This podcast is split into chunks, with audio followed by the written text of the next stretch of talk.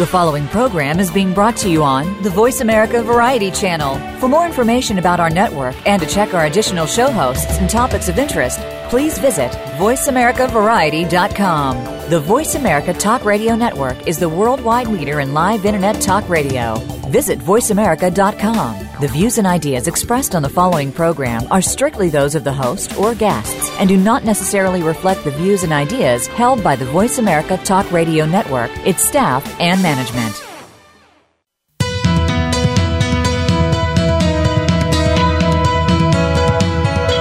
Welcome to the Patricia Raskin Show, the program that helps you turn obstacles into opportunities, challenges into solutions, and find answers to tough questions.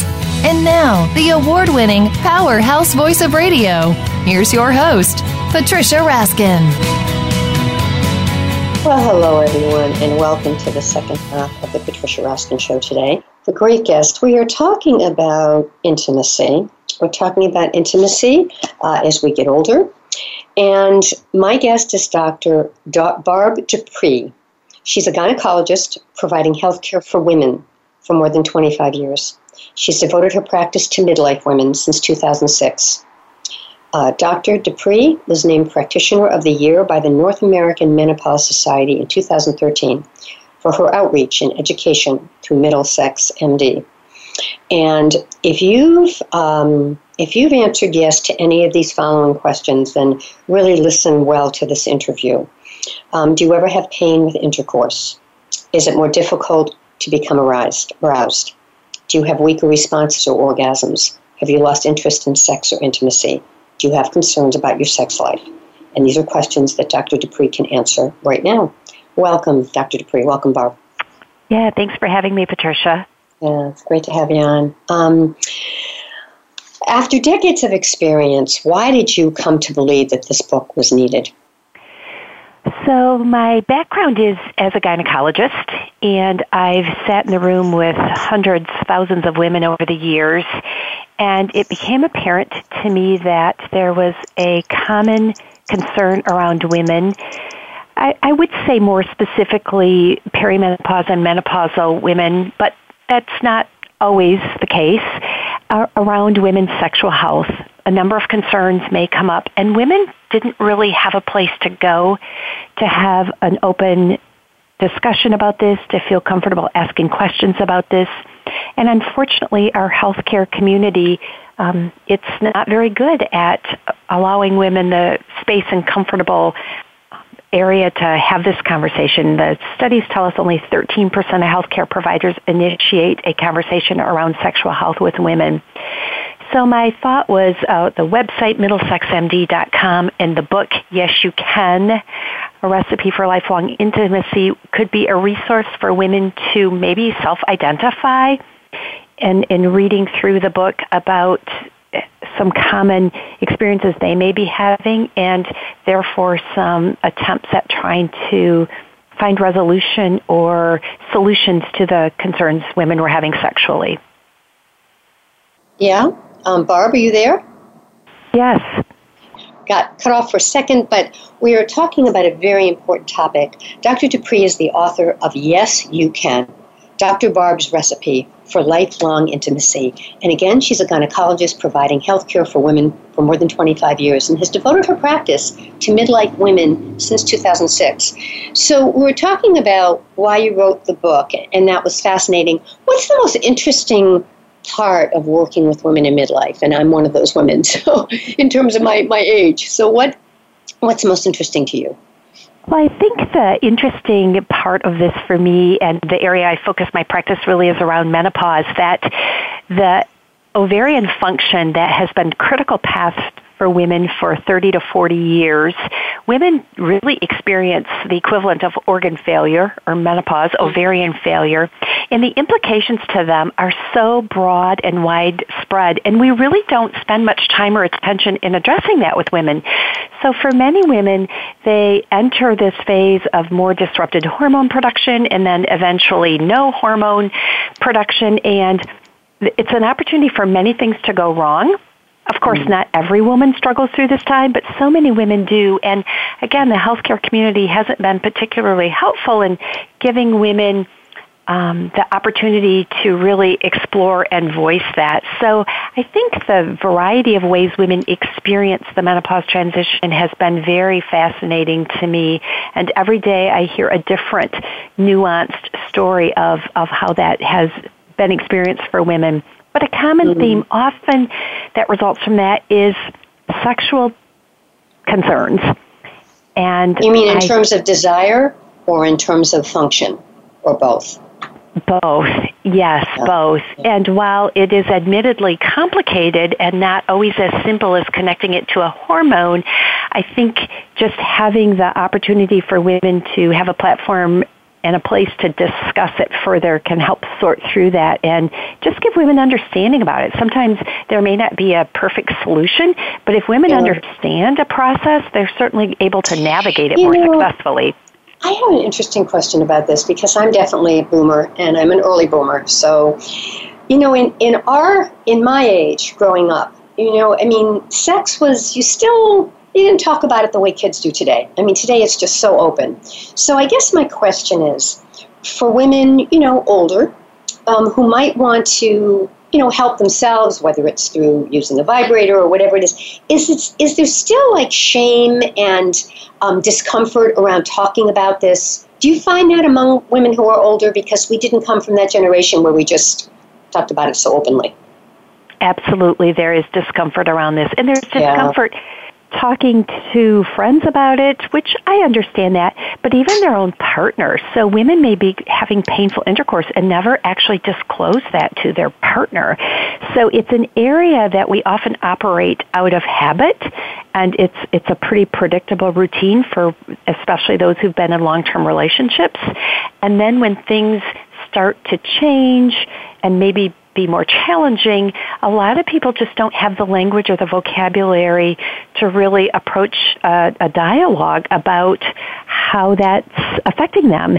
So sometimes it's helpful to just use an office visit to say, I want you to go home and talk to your partner, ask, tell them I asked you about it, and bring up that you are now aware of it takes longer to arouse and it's really hard to have an orgasm and there is some associated discomfort because, you know, you're in this together. This is not a single um, event for most for most people.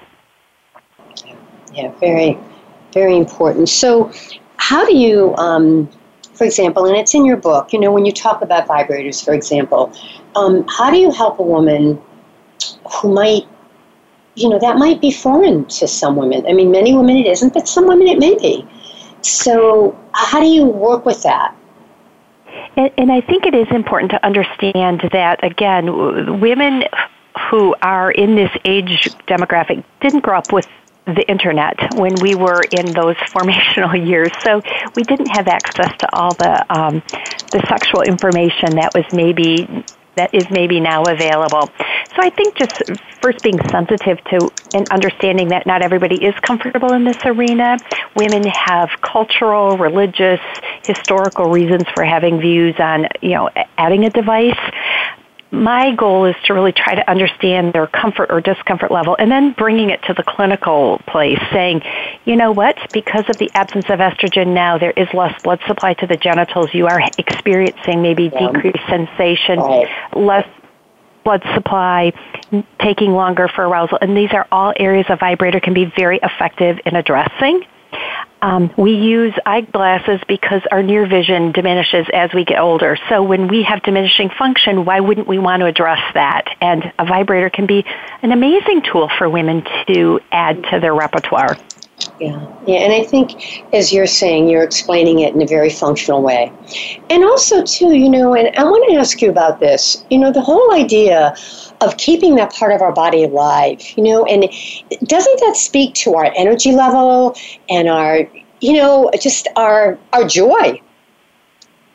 Absolutely, and it, it's it's clearly an area of importance in both those who are single, not in a relationship, to maintain sexual health, but especially those in a relationship. There has been research in the past that says when sex is good, it adds 15 to 20% additional value to a relationship. But when it's bad or non existent, It plays yeah. a really powerful role in draining the relationship of positive value yeah. down about 50 to 70%. So I think sometimes when this topic isn't verbalized and spoken about, sometimes women maybe aren't aware of how it is negatively impacting their broader the broader health of their relationship. But yeah. when we look at immune system and pain management and just energy, sleep, function, um, sex plays an important role in all those areas of health. Yeah.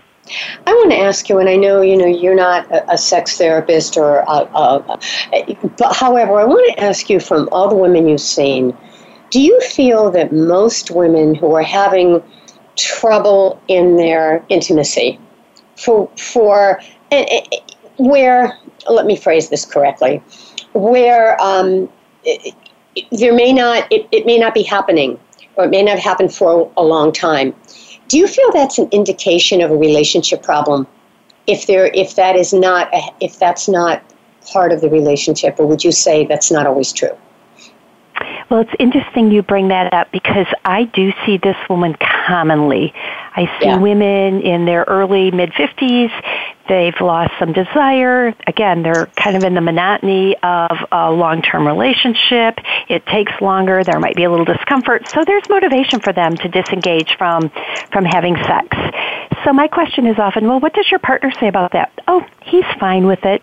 My uh. response to that is, without knowing the partner, you know what? Go home and have another conversation around this because yeah. I don't think he is fine with that. So I think some women, again, it, it, it's sort of a gradual slide into a different place of a relationship, but generally speaking, it's certainly a negative place. So I encourage women to go back you know, have this conversation again, and then let's address it if that seems appropriate. Now, there are lots of reasons couples are no longer able to be sexually active, and that can be male contributed female relationship. Um, so I, it's not necessarily critical path for 100% of relationships, but it absolutely is an important aspect of most healthy relationships. Yeah, That's really, really important. Um, can you give us a few tips for women as they go from perimenopause to menopause and maybe explain what those, you know, what the difference is? So the term itself, perimenopause, means there is still some ovarian function. It's just less predictable and precise, and the ovaries are making hormones in a more erratic and sporadic way which begins to contribute to maybe some of the symptoms irregular periods, periods heavier, closer, shorter, lighter, a variety of period related. But then mood often starts to be disrupted by perimenopausal hormonal change, maybe sleep, maybe some beginning or early vaginal dryness, mm. maybe some night sweats. And then menopause is when ovaries are no longer, ov- there's no further ovulation, there's no further estrogen or progesterone production by the ovary, and there's not going to be. Ovaries aren't going to be able to respond. And that's really the complete absence of periods and the symptoms then of the more complete prolonged absence of estrogen probably are going to have a little bigger impact to women around really head to toe brain, brain fog, mood disruption, sleep, hot flashes, dry skin, vaginal dryness, mm. you know, mm. irritability, joint pain. So it can be a variety of things, but of course there are women who experience perimenopause and menopause and have none of the above. They they mm-hmm. really glide through it without any effort. So it's interesting that while the event is pretty similar hormonally, the response to that event is really really different from individual to individual. Mm. And I think so, it's an opportunity to say lifestyle matters more, details matter. This is where exercise can play a huge impact of how how this plays out for you diet and whole foods yeah. and eating well and adequate I have found that. I have found that. I, I have found without my exercise and eating well, I mean, it's true. And, and, you know, something that you write in your book, and I'd love to ask you about, is this whole idea of sexy being an attitude. Because I think, um, you know, you can be sexy at 50, 60, and 70.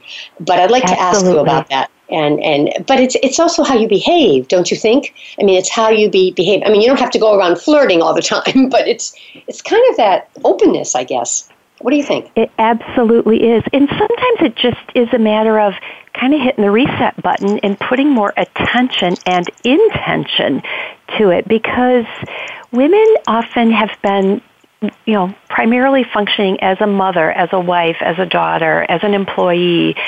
And I think this is a time to help encourage women to really do think about hitting that reset button and, and how they can sort of recreate with different priorities how they want things to look. And so for many women that includes sexually and our physical fitness is often translated sexually.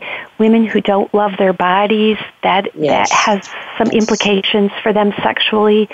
So or women who while most women under or, or, women who've been abused or had you know had some sexual trauma.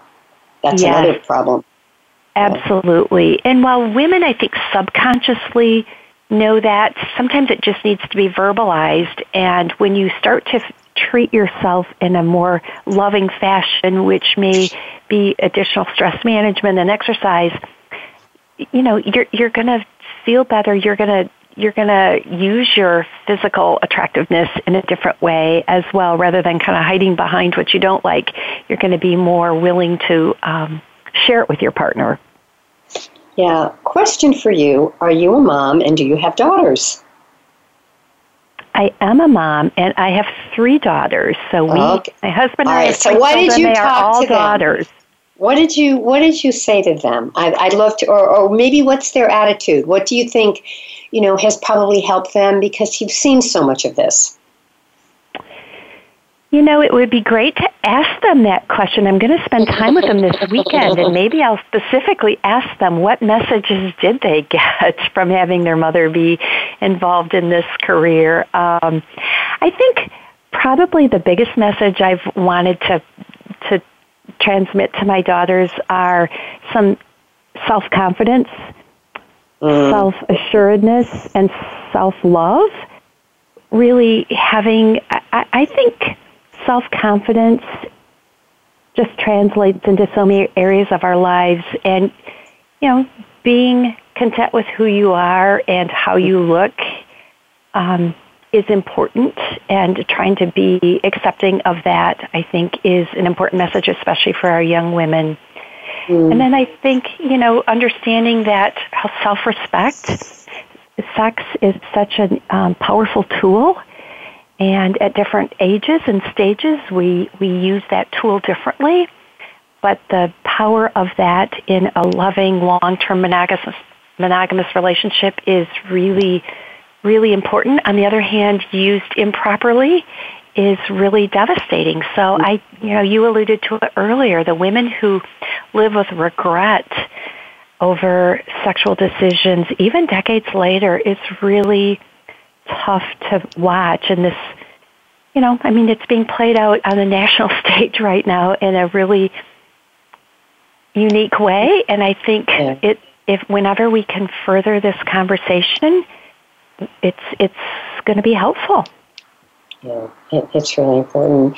You know it, it's interesting because um, know, two years ago when um, what's what's the major movie that came out? It'll come to me in a second Oh, uh, Shades of Grey, Fifty Shades of Grey.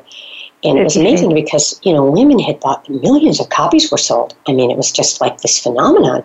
People are saying, you know, what is going on? You know, why is there have been many books written over the years, but why this is so important? And I think, you know, it would be interesting to get your comment on it, but I think that it, it, what I heard from therapists in this field is that many times women just kind of want to surrender in a way they've just maybe been too strong. And this is a way for them to, you know, maybe feel safe with the right partner, of course. So I don't know. Yes. I don't know if that fits in, but.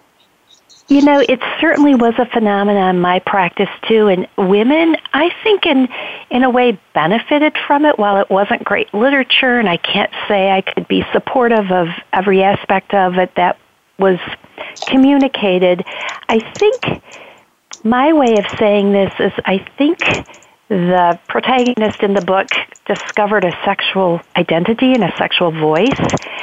And I think it helped women maybe further that conversation within themselves to understand that maybe the sexual experiences they were having maybe it could look different, but what would that look like? You know, maybe these are aspects of it I could consider or incorporate in that yeah.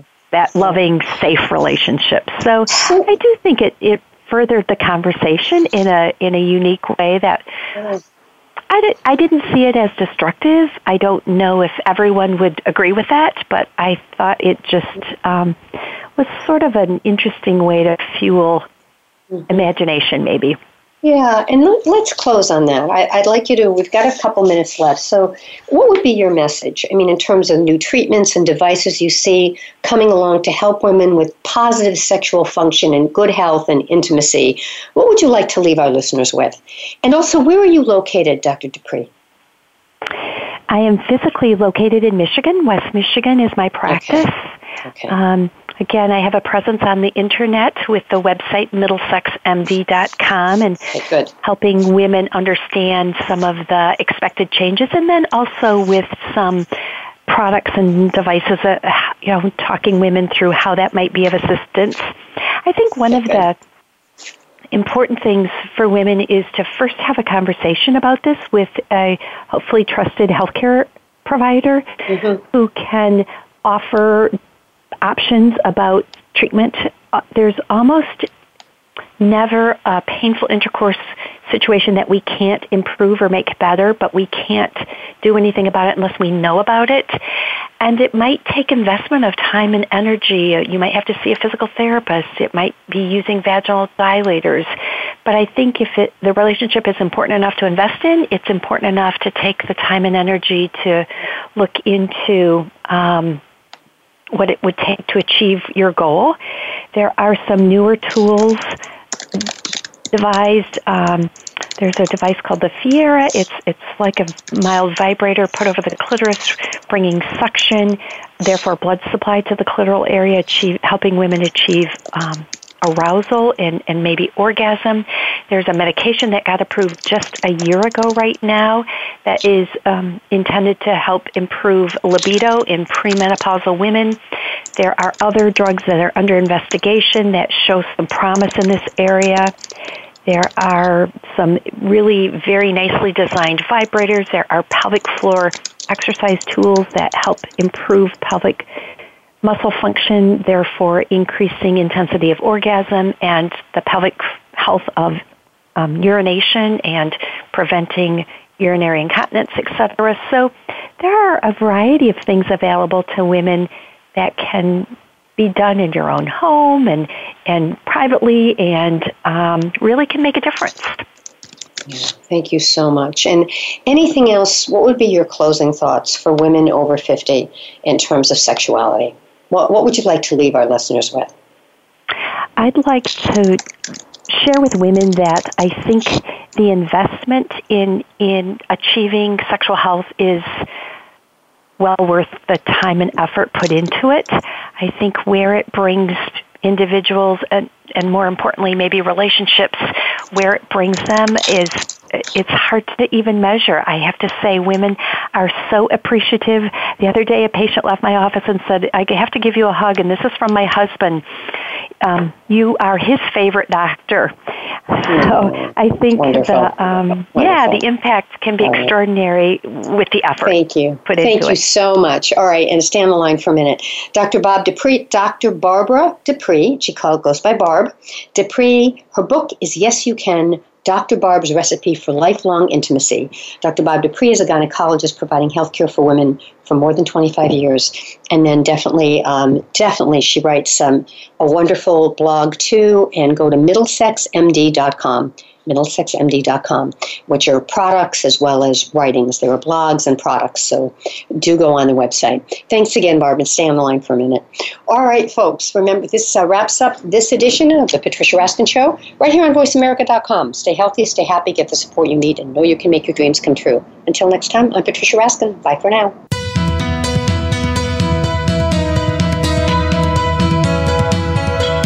Thank you for tuning in to this week's edition of The Patricia Raskin Show. Be sure to join Patricia Raskin and another amazing guest next Monday at 2 p.m. Eastern Time, 11 a.m. Pacific Time on the Voice America Variety Channel.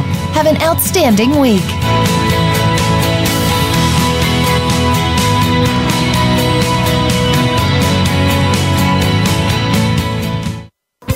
Thanks again for listening to the preceding program brought to you on the Voice America Variety Channel. For more information about our network and to check out additional show hosts and topics of interest, please visit VoiceAmericaVariety.com. The Voice America Talk Radio Network is the worldwide leader in live Internet talk radio. Visit VoiceAmerica.com. The views and ideas expressed on the preceding program are strictly those of the hosts or guests and do not necessarily reflect the views and ideas held by Voice America Talk Radio Network its staff, and management.